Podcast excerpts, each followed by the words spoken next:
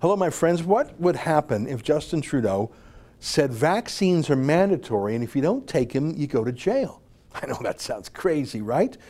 Well, it sounded crazy in, um, in New Zealand and Australia, but I think that's sort of the point they're at. If that comes to Canada, is anyone going to even speak against it? I look into that question today. I also talked to our friend Andrew Lawton about the documents that were released in Parliament about the We charity. I hope you enjoy the show today. And let me encourage you to become a subscriber to Rebel News Plus. It's just eight bucks a month, and uh, you get the video version of this podcast. Go to rebelnews.com and click subscribe. All right, here's today's show.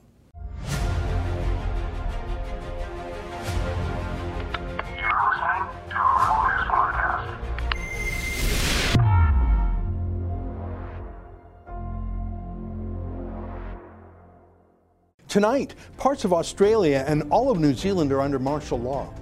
If Trudeau tried that, would anyone here stop him? It's August 20th, and this is the Ezra Levant Show. Why should others go to jail Why? when you're the biggest carbon consumer I know? There's 8,500 customers here, and you won't give them an answer. The only thing I have to say to the government about why I publish it is because it's my bloody right to do so. You know, I criticize left wing civil liberties groups, but I sometimes feel a burst of optimism. And I join them and I even donate to them, maybe because I hope they'll get better, or maybe because if I'm a member, maybe they'll listen to me more than if I weren't. It hasn't always worked. I joined the Canadian Civil Liberties Association, uh, and I think I make a monthly gift to them, nothing huge, but enough that I actually got a phone call by one of their donor development people. I don't know if I told you this happened a few months ago. Let me tell you the story of this briefly. This was in the early days of the pandemic. I'm guessing it was in April. And the economy was absolutely locked down, just devastated. And all the fundraiser, the Canadian Civil Liberties fundraiser on the phone, wanted to talk about, though, was Black Lives Matter. Now, it was a white leftist fundraiser, I think. Um, so I listened patiently and politely. I'm a member, you know. And he just wouldn't want to talk about anything else. Um, uh, you know, you would think that civil liberties being the middle name of that organization would be what he wanted to talk about. But he wanted to talk about Black Lives Matter, which is more an American thing.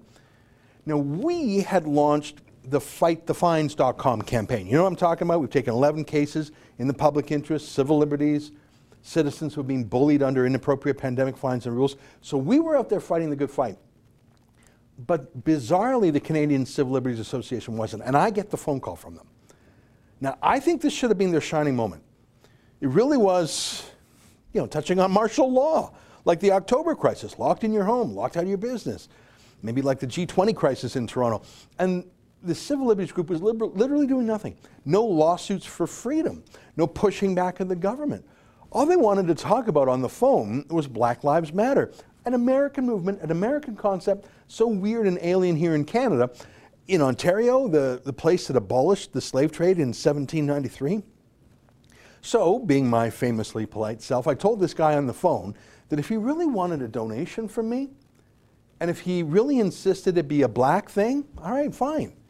I told him about this street that I know in Toronto. It's called Eglinton Avenue West.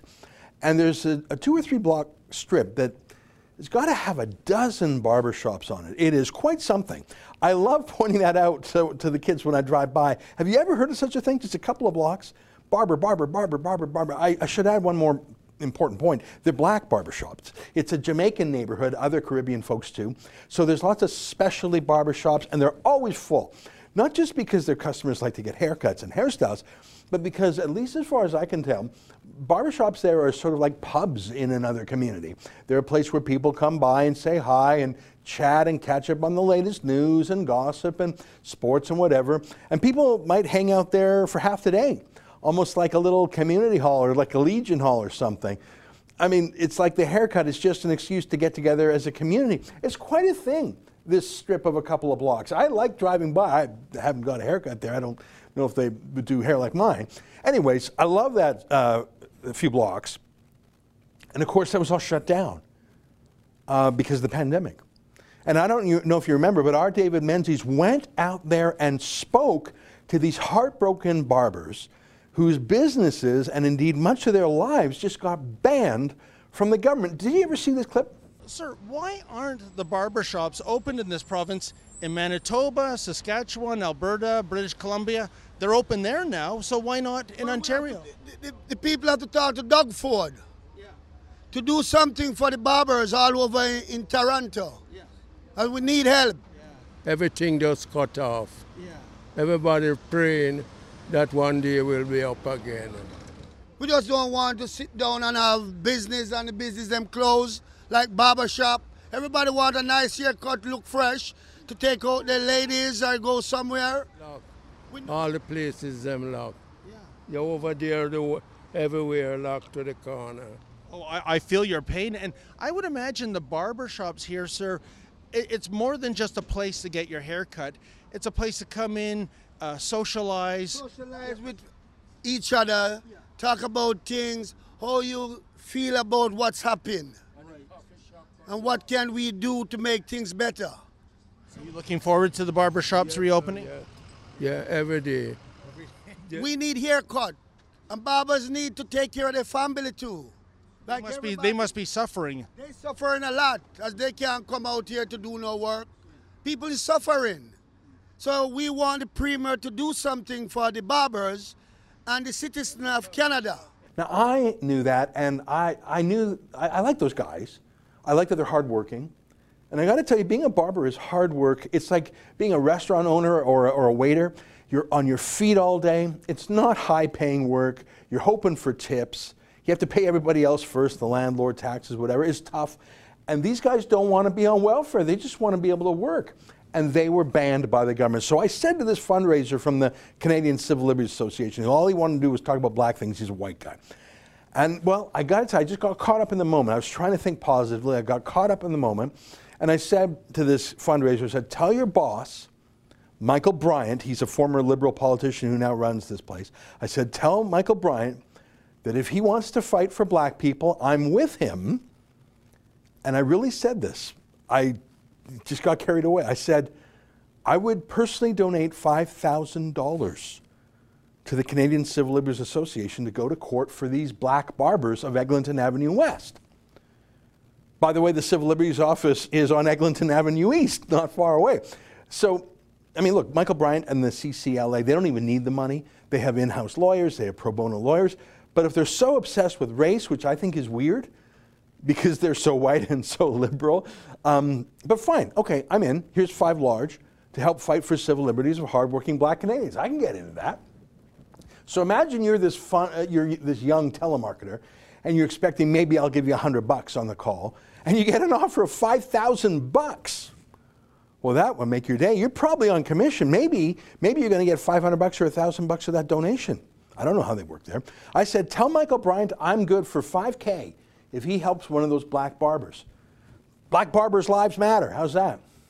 Well, it won't surprise you to learn that I never heard back from them. They still take my monthly donation, but they didn't get the five large. I, I think they should have taken those cases for free as part of their mission, right? Civil liberties. So if they're not going to take it for free, they're not going to take it for five grand because they just don't want to take those cases. They don't want to fight this pandemic lockdown. They still don't. Seriously, scroll down their website here. Kids in class, but but the civil liberties group isn't suing to stop the weird unscientific rules that kids are now subjected to with masks and shields and weird plastic cages. That photo's not even accurate. Not a peep from them about that. Scroll down. Coronavirus. Okay, you've got my attention, but read the fine print. We're monitoring the response to COVID 19 to ensure it's based on science and it's not unnecessarily intrusive to our civil liberties. Okay, so you're monitoring the situation. You're not actually going to do anything, you just got to monitor things.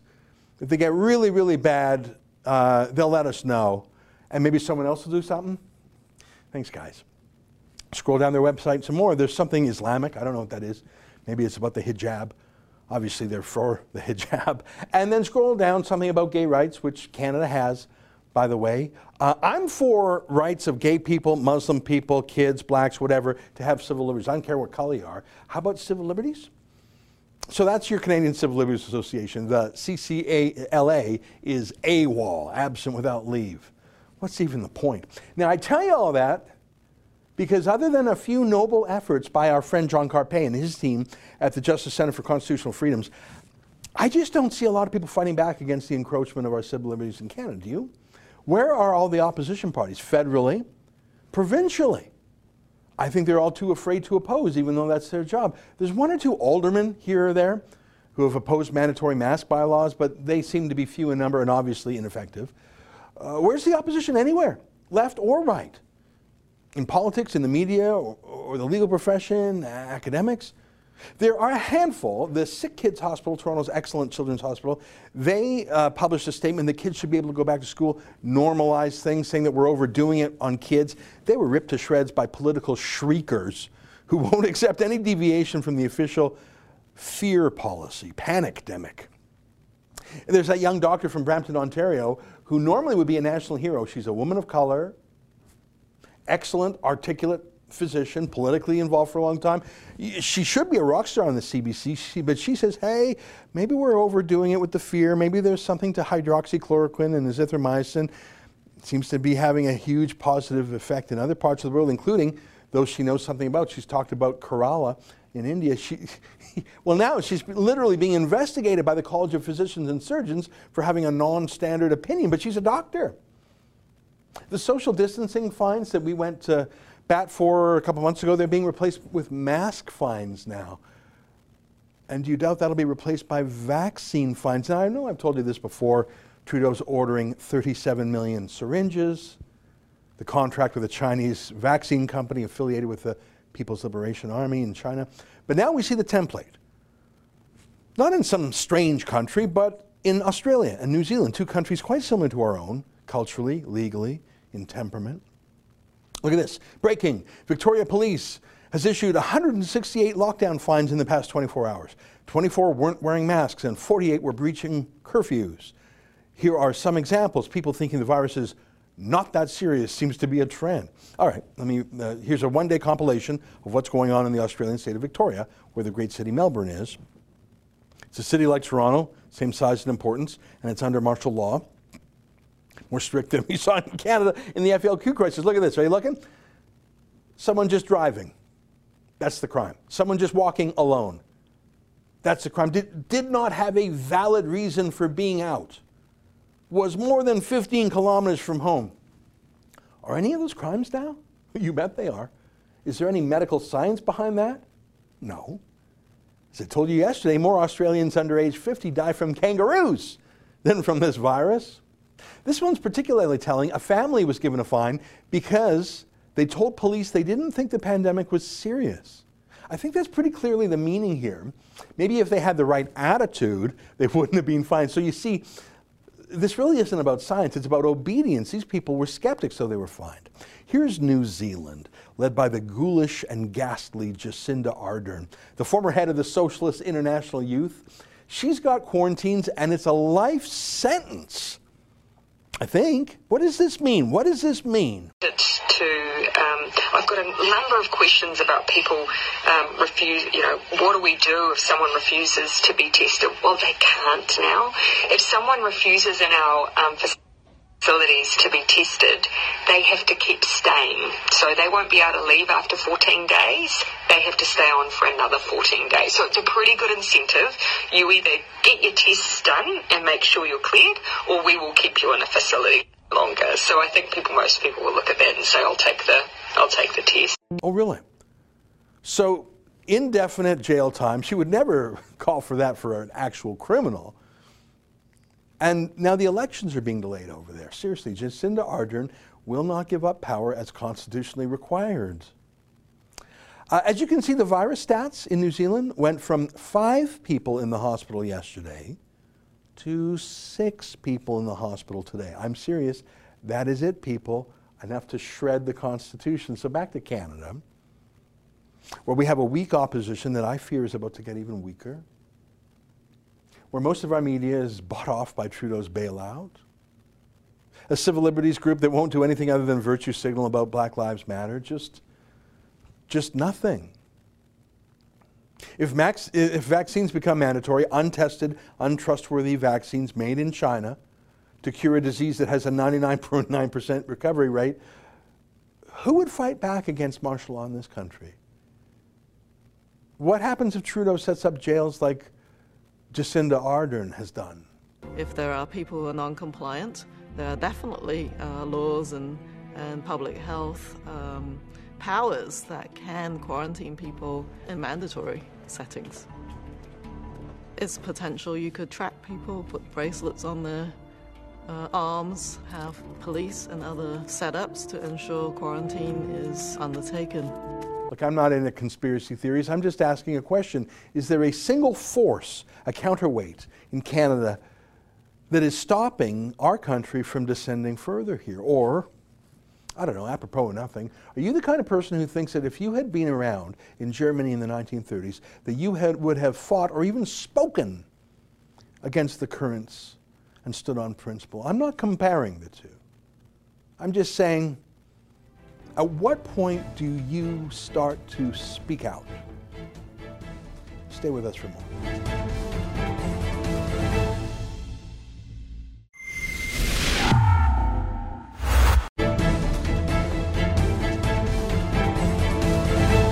Ladies and gentlemen, we now know why Justin Trudeau shut down those parliamentary investigations yesterday. We have the documents right here. Let me start with an email from Michelle Kovacevic, one of the top Finance Canada officials. She, to start off with, says the Canada Student Service Grant is, quote, a bit of a shit show. And I'm quoting, excuse the language, but it's right there in the bureaucratic document. That's not how bureaucrats normally uh, communicate in their official uh, emails and memos back and forth. But apparently, this highly respected public servant felt it was an appropriate characterization. That was April 20th, exactly when the Kielburgers were in the process of negotiating to get this half billion dollar program set up. The same public servant writes another email to one of her colleagues in which she says that we is connecting with my minister's office. They are all besties. Besties. The finance minister's office is besties with the we organization that they're attempting to give a half a billion dollars. Just incredible. That's Pierre Poilievre, the man who I wish was running for the leadership of the Conservative Party. The only Conservative MP I can think of who has distinguished himself in the public sphere in the last six months. Can you name me another Conservative MP or senator who has done anything of note, fighting against this government in anything important? I cannot. Doing another outstanding job. He was effective when there was a grilling of Justin Trudeau and Katie Telford, a very brief grilling a few weeks ago. But as Pierre Poilievre points out, all those investigations, all those parliamentary committees, and remember, in a minority government, the opposition actually has a majority of seats on these committees so they can hold hearings and call witnesses that the Liberals can no longer block. Well, guess what? Justin Trudeau has prorogued Parliament and dissolved all those committees. They cannot work. They do not have the power to subpoena or summon people. Justin Trudeau, with the snap of his fingers, destroys any investigations into him. Joining us now via Skype to talk about this is our friend from True North. His name is Andrew Lawton, and here he is. Andrew, great to see you again. Hey, likewise. Thanks for having me on. It's my pleasure. Uh, I have in front of me a number of other emails, LinkedIn messages, little hellos amongst bureaucrats and between politicians and we. Boy, they sure were chummy. You heard, you know, Pierre Poilievre quoting one of them saying that the Kielburgers were besties with Bill Morneau. They were all part of the same family, really, political family, cultural family, and they sure treated each other that way lavishly, didn't they? Yeah, and there was another email directly from uh, Craig Kielburger to Bill Morneau, not uh, dear minister, hello minister Morneau, just hi Bill. Yeah. And that is not something you do when you're talking to a minister unless you have a, a really familial or personal or a, more than collegial relationship. So I, I think the besties description is probably a pretty fair one here. Yeah. Uh, I have in my hands a note sent from Craig Kielburger to Ben Chin uh, the former uh, left-wing broadcaster who's now a senior advisor to Trudeau, and he, and uh, Kielburger said, "Hello, Ben. Thank you for your kindness in helping shape our latest program with the government. Warmly, Craig. And Chin responds, Great to hear from you, Craig. Let's get our young working. I mean, these, you know, Craig, Ben, besties. I mean, these these were friends. And of course, listen, um, Kielburger gave Bill Morneau, who's a gazillionaire, gave him a $41,000 vacation for free. I can't even imagine what a $41,000 vacation is like, but it's enough to leave a memory on a finance minister who says, oh, yeah, how many hundreds of millions do you want steered your way? Yeah, we're besties. This is the Libranos as we always feared it would be. Yeah, and one of the things that really jumps out here is that it, it completely undercuts and undermines what the liberal Trudeau Morneau narrative has been, which is that, oh, you know, the public service was the only one involved in this and the government only just stepped in at the, the very 11th hour. And, and Justin Trudeau actually tried to slow things down. You know, he didn't uh, just accept the recommendation. He actually said, I, I, need to see more of this. And when you look through these documents, and I admit I haven't gone through all uh, 5,000 pages just yet, but when you look through the documents, Ezra, the one thing that becomes apparent is, is that there was never a point in which this program and we and government ministers, Trudeau ministers, were not all involved in the discussion. Yeah. You know, um, one of the things that comes out, I mean, Craig Kielburger and his brother, uh, they're very much creatures of Toronto and Ontario and that uh, circle, but they really nowhere in French Quebec. Um, they're not bilingual. The organization is not bilingual. It's never been a thing. I think that's important for two reasons. Uh, first of all, it's a reason why the Bloc Québécois is happy to stick the knives in.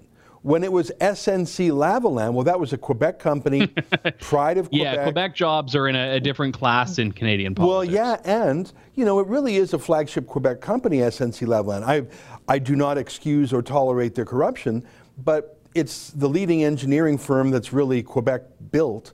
I know why the bloc would be defensive of them, even though they're corrupt. We, they don't even, you know, we is the, the word yes, and for oui, oui, mais oui, monsieur. They don't know what this we charity is all about in Quebec. It's just a bunch of Anglo Toronto, I'll scratch your back if you scratch mine.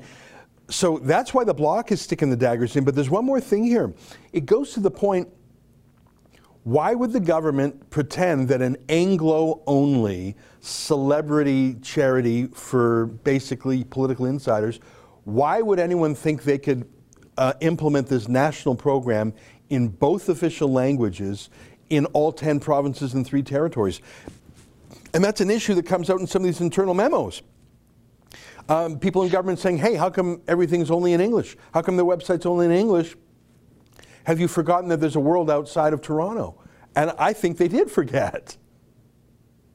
Yes, and in one of them, there there's actually an email where someone in uh, the civil service at some point is trying to say that they're not actually concerned or convinced that we does have the capacity to deal with this. So this idea that it was a sure thing that we could be handed the keys to this national program and the millions and millions and hundreds of millions of dollars that went along with it, which has always been what Trudeau has said about this, isn't actually aligning with what people in the government were actually saying about it as this was working its way through the channels. However, improperly that process might have been manipulated. Yeah, there's so many things in these emails, and it is sort of spectacular to hear Pierre Poilievre quote bureaucrats calling it a shit show. Um, you know, the, the Canada Student Service Grant, bit of a shit show, and the way it's positioned right now is not exactly how we will go forward. Um, it's just uh, like this was a mess. And you know, one more thing these memos show is that the politicians, especially Bardish Chagger, they were lying about their communications with we. I mean, I think we is worried, uh, the Kielburgers should be worried of a criminal prosecution. I understand that uh, the slumbering lifeguard, uh, the RCMP, that's been dozing th- for the last five years, is maybe waking up and might, they might poke around here.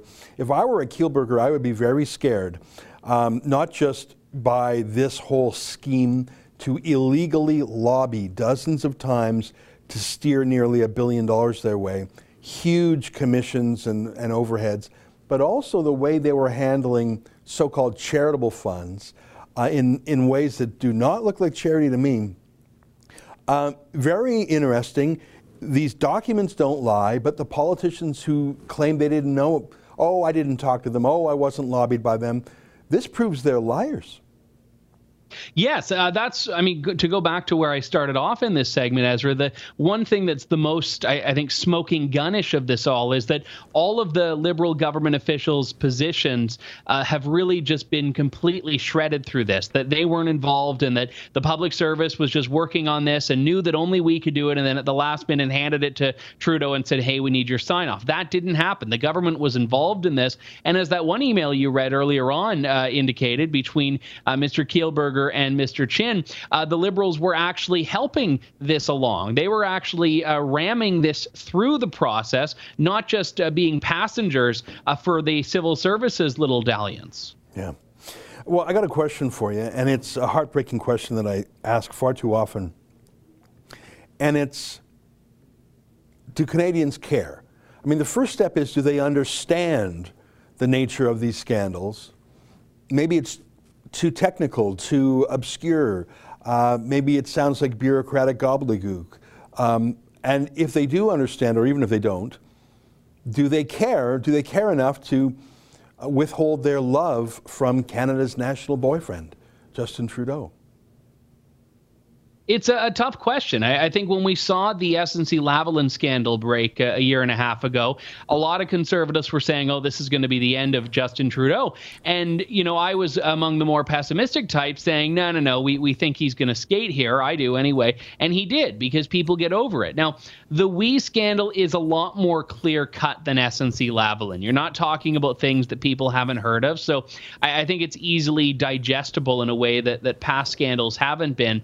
But at the same time, we also can look at what the Justin Trudeau government is trying to do now to get away from this, uh, halting the committee's investigations, which means that the Conservatives are going to be spinning their wheels, looking over 5,000 pages of documents over the next month. In the really the the summer break is kind of just happening now, and then when Justin Trudeau comes back and puts forward a, a new budget and a new throne speech, it's going to be full of shiny things. It's going to be full of giveaways. It's going to be full of all the things that government is doing to buy your vote. And I, I do think that will distract, especially if the mainstream media decides that it wants to focus more on the American election than on Canadian politics, which we know is a, a possibility and, and, certainly one even in the last couple of weeks we've seen. So I, I don't say that to just be the complete pessimist, but there needs to be a level of caution here, which is that all of what's happened in the last few days is serving and is quite effectively uh, setting up a distraction from talking about this, which is what the Liberals are desperately trying to avoid. Yeah. You know, I think back to the other scandals, and I think the reason this is powerful is it dents one of Trudeau's brands. It shows he's a bit of a phony. For example, he claimed to be a feminist. Then we heard about his groping that reporter Rose Knight, and he said, oh, she experienced it differently. And that sort of took the bloom off the rose. He's a male feminist. Then with minorities, he sacked Jody Wilson Raybould. He sacked Celina Caesar Chavannes. He did the blackface. And all of a sudden, he's not the darling to minorities and to indigenous people. Shows he was a bit of a phony on that. Well, youth, the youth vote, these loving rock concert style we gatherings, yeah, he sort of liked them, but he was lining his pockets and those of his brother and his mother and his wife. I think what this does is one of his favorite things to do go and give a blathery Hallmark card style, shallow, feel good speech to a bunch of kids. I think if he does that anymore, it's going to look just like a money grab or a conflict of interest. So, one at a time, his sizzle, he's for the youth, he's for minorities, he's for Aboriginal people, he, you know, he's a feminist. I think every one of those now looks like a fake or a con, and you're left with just this cool guy who's not that cool, this young guy who's not that young anymore, this hip guy who's not that hip, this woke guy who's not that woke. He, all the things that made him so shiny are scuffed now. I don't know if that's enough to kill him politically, but that's enough to make a lot of enthusiasm drain away from all those four groups I mentioned. I, I, don't disagree with the the premises, but the problem is is that he won election after a lot of those things had happened, and after right. a lot of those things had been chipped away. So it, it, certainly exacerbates what has become a pretty significant trend. And and I think the whole not at advertised narrative is one that the conservatives have tried to pin on him. Uh, we are looking at a media double standard here. I, I mean, Ezra, uh, like you know better than anyone, Bev Oda famously uh, gets ousted on a $16 glass of orange juice. Well, we're talking about. Uh, you know, I think about, you know, how many millions of glasses of orange juice? I, I, don't know. I can't do the math, but we're talking about millions of glasses of orange juice here. And the liberals are, are still getting a, a, pass in many respects in the media. And I think the real test will be how much does the press focus on what's in these documents? How much is the press going to fight for unredacted versions of them? How much is the media going to cover? And not just forget when the parliamentary process resumes, when Trudeau's back, how many are they uh, going to put to him and say, well, what about about this? What about this? And, and what about this? Yeah, I think you're right. And I think the CBC is already in full uh, launder and rinse mode for him, focusing on other shiny objects. If it's for love, it's how Chrystia Freeland's so amazing. If it's for hate, it's for how the Governor General is so terrible. I think the CBC is in full spin mode, which is to be expected. Andrew Lawton, great to catch up with you. Thanks for your insights. As always, thank you. All right, there you have it, our friend Andrew Lawton. He is with True North. Our good friends over there, you can see everything they have to offer at tnc.news. Stay with us, more ahead.